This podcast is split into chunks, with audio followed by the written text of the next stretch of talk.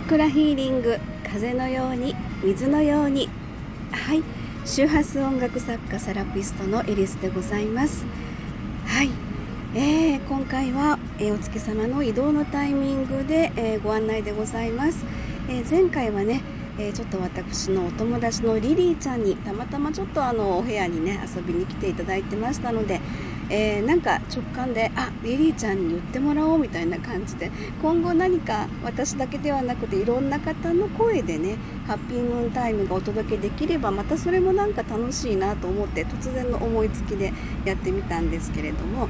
はいそんなわけで、え、今回ハッピームーンタイムですね、え、お月様を身近に感じて幸せを引き寄せましょう今日は天秤座のハッピームーンタイムでございます。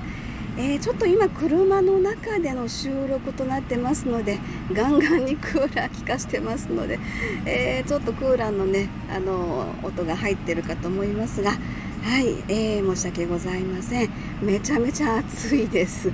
はい、えー、お月様はですね8月2日の火曜日13時5分からですね、えー、4日、えー、木曜日20時46分までですね天秤座の位置で輝いています。あなたの出生のホロスコープに天秤座はありますでしょうか、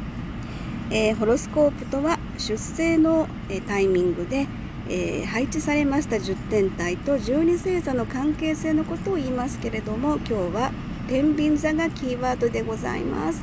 添付のアドレスをクリックして生年月日出生地で簡単に調べられますので、えー、ご興味のある方はぜひチェックしてみてください。はいでは天秤座行ってみましょう。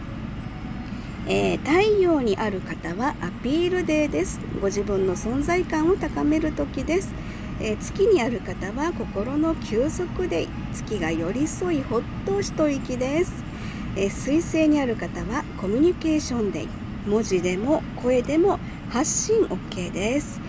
え、金星にある方はキラキラワクワクデイ。パッと花開く魅力満開ですよ、え、そして火星にある方はアクションデイ。動くことで、え、発見につながります。木星にある方はラッキーデーです。何の迷いもございません。そして土星にある方ストイックデイ。まずは目の前のことに集中いたしましょう。えー、そして出生のホロスコープに天秤座がないよっていう方はお月様を通して天秤座のエネルギーを受け取ってみてくださいね。はい、えー、ということでですね天秤座の気づき学びのレッスンでございます、え、バランスと調和による気づきそして適度な距離感と協調性の学びとなっています。そして天秤座は第4チャクラ胸と共鳴いたします。キーワードは自己肯定愛癒しいたわり許し感謝です。ラッキーカラーは緑になります、えー、祈り感謝笑顔で素敵な天秤座のハッピームーンタイムをお過ごしください、えー、次回はサソリ座のハッピームーンタイムです。ありがとうございました。はい。えー、各地で本当に猛暑続きでございます。皆様どうぞご自愛くださいませ。ありがとうございました。